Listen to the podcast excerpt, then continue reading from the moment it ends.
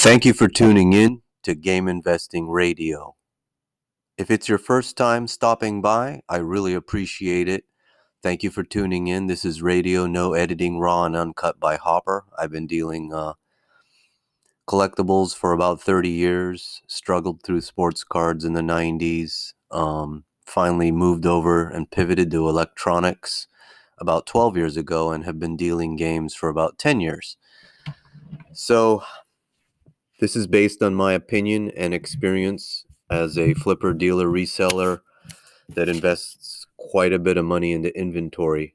And uh, the main goal there is liquidity. My goal with the podcast, as you know, if you've uh, come by before, is to help you become a better investor as you build your portfolio of games or invest in games for maybe a family member or a donation in 10, 20, 30 years or five years, or short term plays where you're flipping or reselling to build a collection. The investing mindset usually focuses on the demand side of the equation, whereas collectors um, are more focused on the supply side. So it's rarity versus scarcity. And I talked about that in the last podcast episode. But today, before we get this new world record coming in in about four days, maybe maybe five days because it's not confirmed because the hammer hasn't hit the gavel and we can't say it's a world record at the moment, but we have a world record in the making. So I figured it's a perfect chance to capture the current public world record called Left Brothers. And I'm going to assume that you might be listening to this as a newbie, and I'm going to try to go over what Left Brothers is all about, what it means. Um, and as you may or may not know, the difference between video games, coins, cards, art, collectibles, um, pretty much is variations in print runs or print runs in variations or variations throughout print runs. So basically, print runs and variations because games were meant to be played they went on shelves. They sold out. They got printed again. They sold out. They got printed again. Games got printed in the millions and millions of copies for the United States market, is primarily what I'm talking about. And with those type of numbers, since games were meant to be played, the early print runs are always the most rare. Scarce is usually going to be your high grade mint copies, which usually come in later print runs. And I guess it's a rule of thumb to say earlier is going to have less sealed copies, later is going to have more sealed copies, but we can't always say earlier is rarer or scarcer than later because there's things like the Mike Tyson cartridge that came out late had five screws. It's an anomaly. It's just a good example of something where there's a few dozen on the planet, but it came out last. So it's not always first is best, but in the case of Super Mario Bros. 3 across the 17 million print run, somewhere around 1990, um, Left Brothers has been considered as the gem of the video game investment market. That's the title. I guess we can call it a title or a print run. That's the game. That's the variation that the team at Heritage will put into signature. If you have a high grade left bros, that is a quote unquote signature piece as of 2020 and Q1 2021.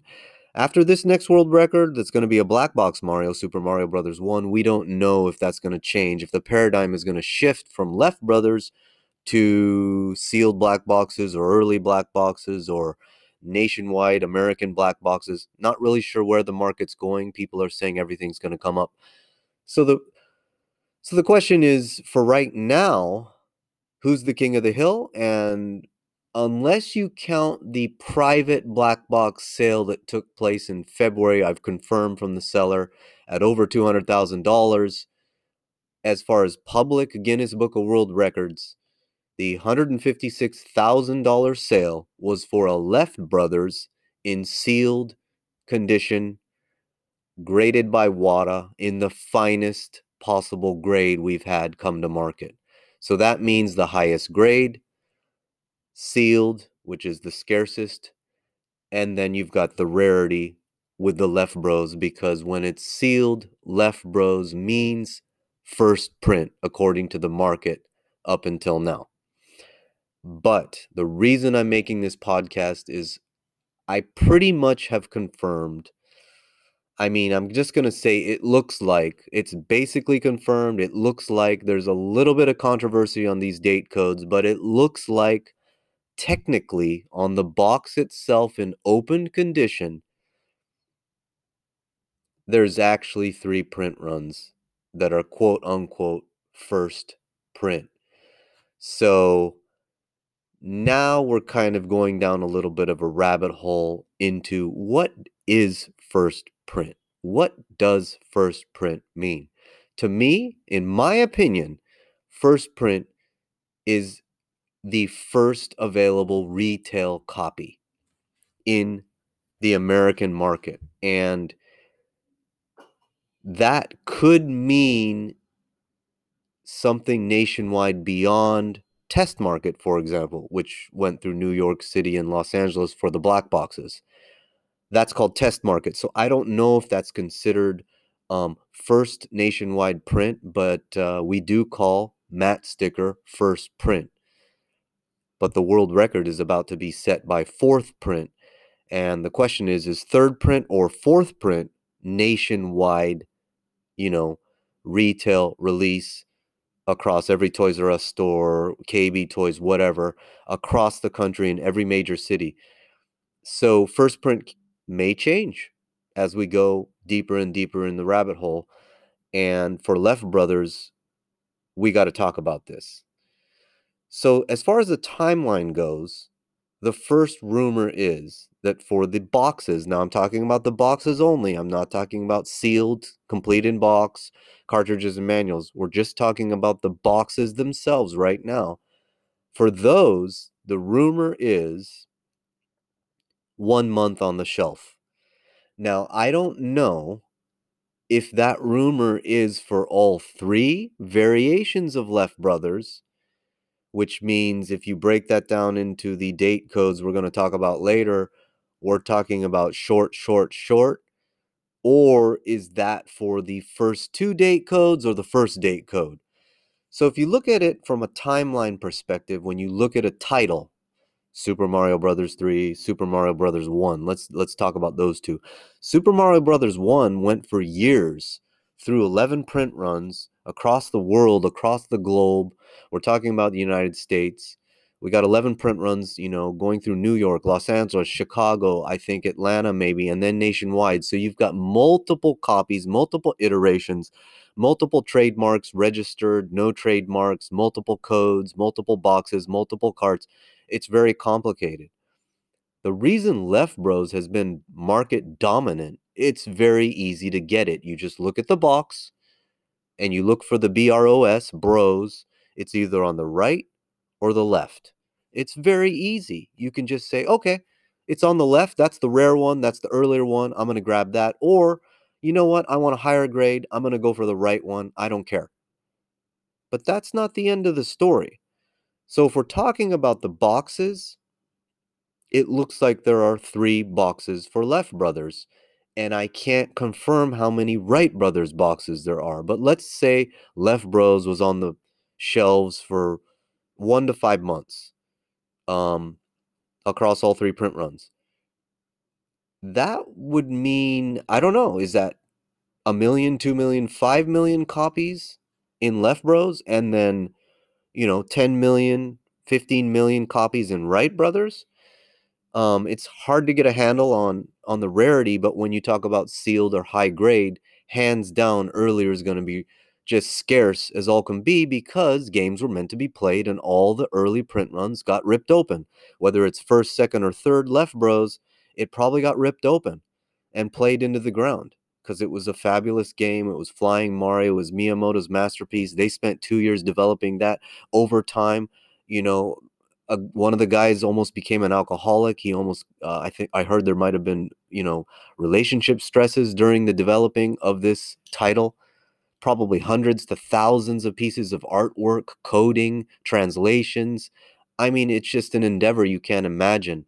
I know making a movie is pretty uh pretty intense, but uh making a game, you know, as far as that focused intensity and the way the Japanese overwork and and um, you know continuously improve the process and make the game better as they're going along. We're talking about a masterpiece here, and it got played.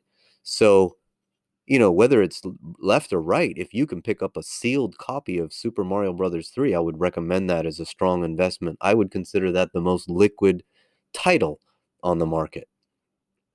Even though black boxes command a much higher premium and they have much more rarity and scarcity in some instances, but for an overall liquid piece that you'll have no trouble moving and selling is half the game and investing because it's not like uh, trading on the stock market where you just click a button um, you have to ship insure pay fees processing fees i mean it's just it's just a whole nother ballgame on the selling side.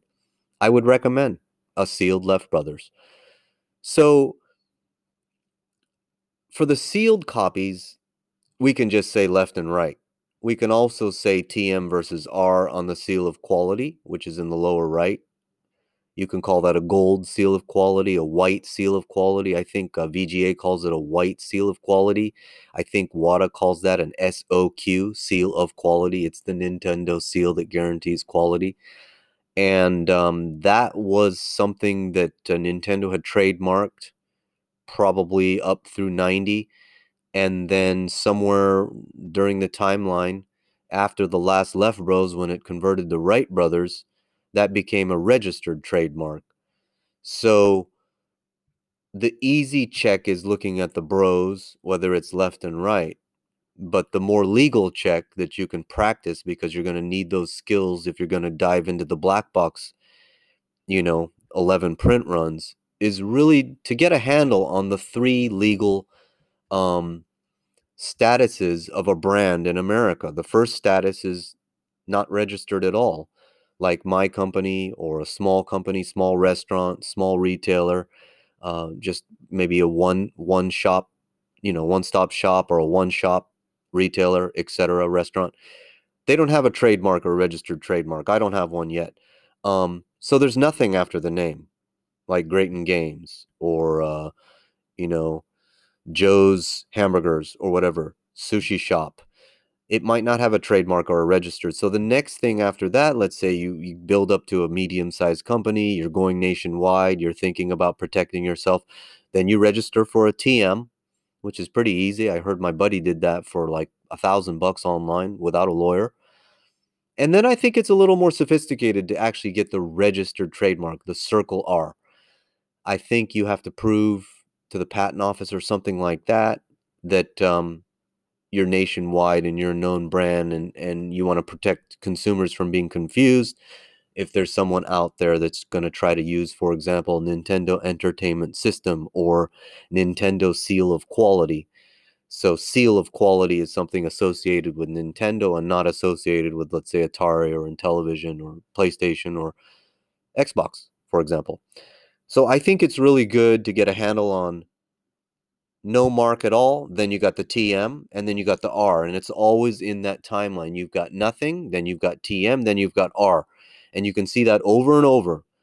The first iterations are Nintendo Entertainment System, also Nintendo itself, and then um, Nintendo Seal of Quality. I think those are probably the big three. So for the box, going back to the box, now we're talking about either CIB or Frankensteining if you're putting together your own CIB or possibly upgrading.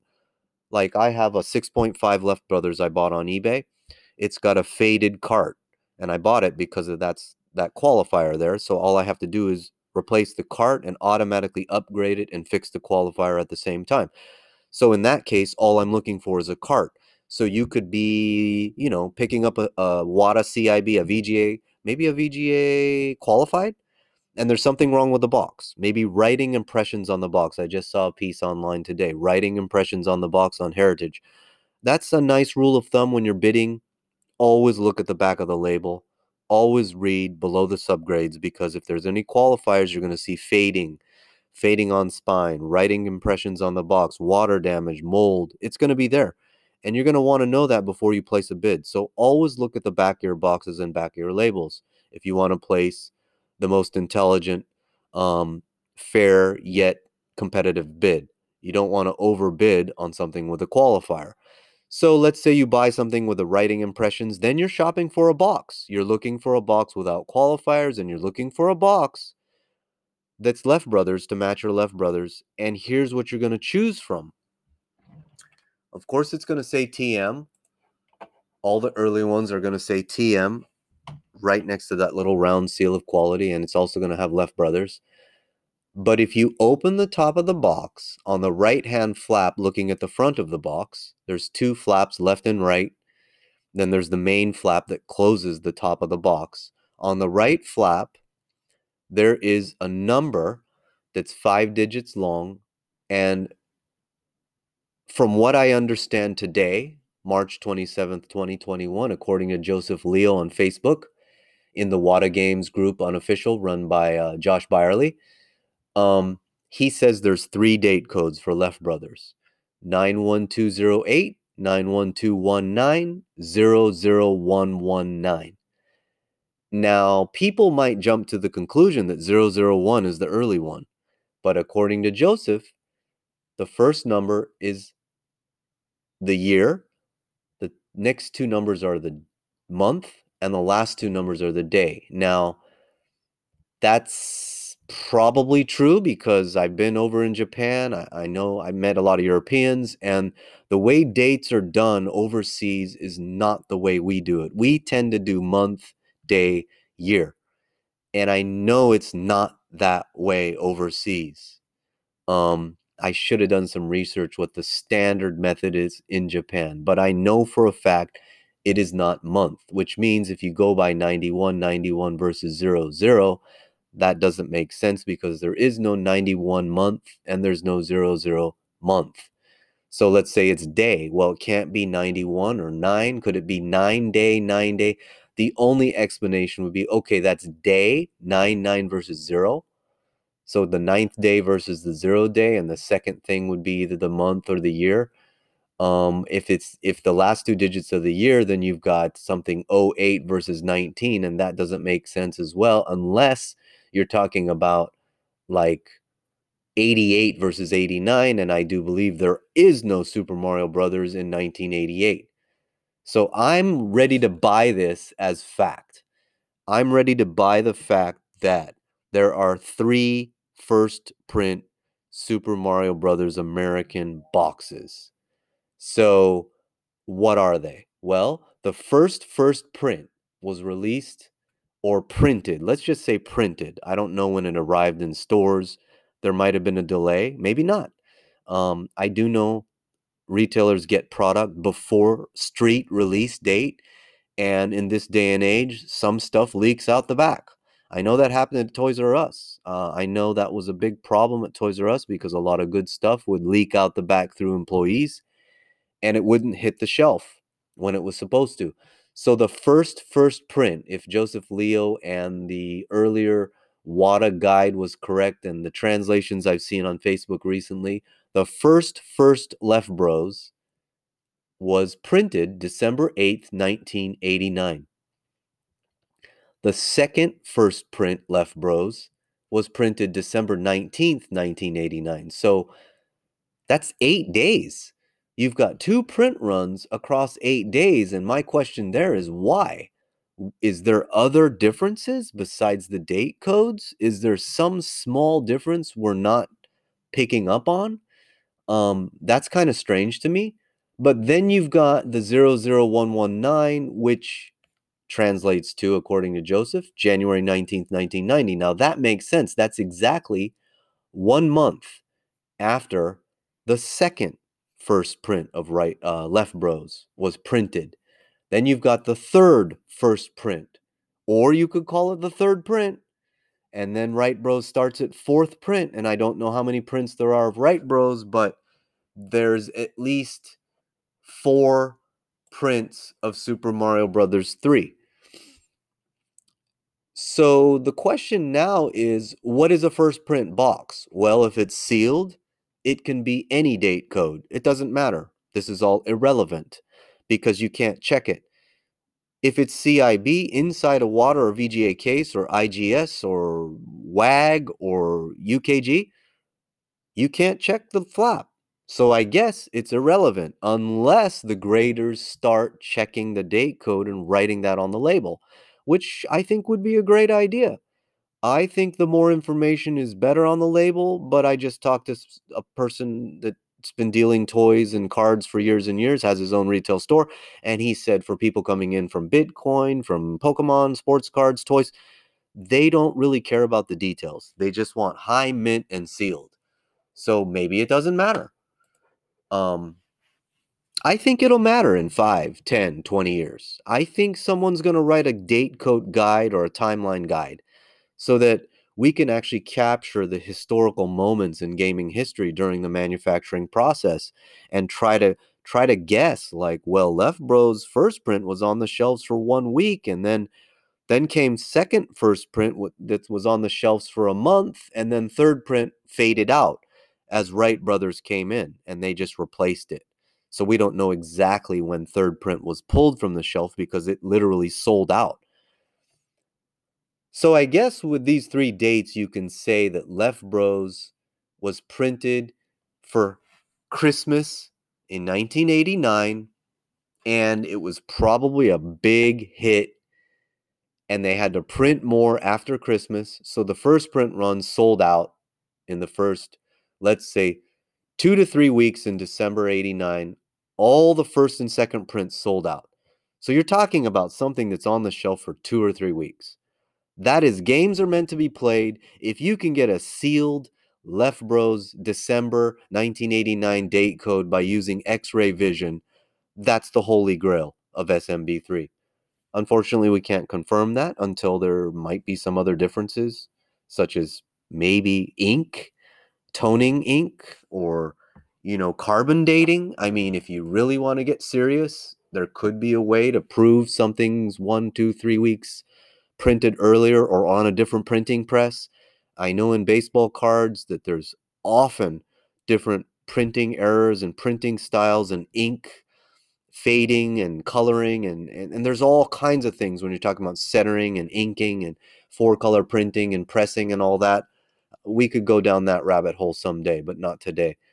So I'm ready to say there's three first print left bros boxes, or there's three left bro prints. Now, what does that mean if you're putting together a CIB? Well, if you're a connoisseur, you want to get the earliest box. Now, the question is, what about the carton manual? Um, I guess if you're a connoisseur, you want a December 1989 Left Bros box with a TM next to SOQ. And that's the same same as a carton Manny as far as I'm concerned. I, I don't have any information on the carton Manny except that the TM came before the R, no matter what it is, whether it's black box, blue box, yellow box, left bros, right bros. The TM is always early. So if you get a TM cart, a TM manual, that matches your first, second, or third print left bros 89 or 90 uh, quote unquote first print box. So I guess what I'm trying to do with this podcast episode is say that I'm putting a line in the sand. Left Bros was the king of the mountain from about November, late November 2020 through let's say Q1 2021 depending on if you take that private $200,000 sale or not as a world record. They did submit to Guinness but I'm guessing Guinness is in the processing stage. And as soon as this other one goes off, Guinness is probably going to say, well, we don't really need to do that world record because this one's going to shatter left bros by two or three X and it's going to hit mainstream media and all that. Whereas a private sale doesn't really get Guinness any traction in the media, etc. Uh, I'm assuming Guinness is in the media business. So, what are what are the questions that we're we're left with? Well, in this moment in time, Left Brothers was king of the hill. I think we need to capture that. And the question is which Left Brothers? Well, check your flap. That's the moral of the story.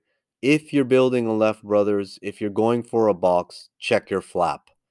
Um, and decide do you want a first first print, a second first print, or a third first print? Or would you rather have a high sealed late print? Or would you rather have a mid sealed, um, quote unquote, first print, which is one of the first three? I do know very wealthy collectors that have given up on high sealed Left Brothers and they've moved to CIB. And this is the first project they're undertaking. And um, they're trying to get over a 9.0, if not a 9.2, 9.4, 9.6 on uh, Left Brothers CIB. But I don't know if they're going for the first, second, or third Left Brothers first print boxes. So I just wanted to drop that just in case you are a connoisseur or a or, or a historical collector like myself that's trying to capture these moments in history, these world records, along with timelines that uh, you know we're talking about uh, you know 30 years now timelines that have been going for 30 years. If you're looking at super mario across the whole spectrum in the digitization through the switch you're talking about a franchise that's going on for decades and we're still figuring out what this early lore rumor um, date code variation print run um, pieces can teach us in the modern age of collecting and investing. So I'm hoping that helps you out. Um, I'm hoping that this type of disclosure and transparency can help the hobby grow because I think everybody wants a pop report. But the question is, what does the pop report look like? I just had a discussion with a uh, with the guy that's uh, from New York with the retail store coming in from cards and other areas where there are pop reports and they're very easy to understand. You've got one release, you've got multiple grades, and that's it. But if you're talking about a Left Brothers, you've got three first prints, then you've got the later print, then you've got new, then you got CIB, then you got box only, manual only, cart only, then you've got multiple conditions among the multiple variation print runs and what do we call these? Components or status of condition? Frankenstein status?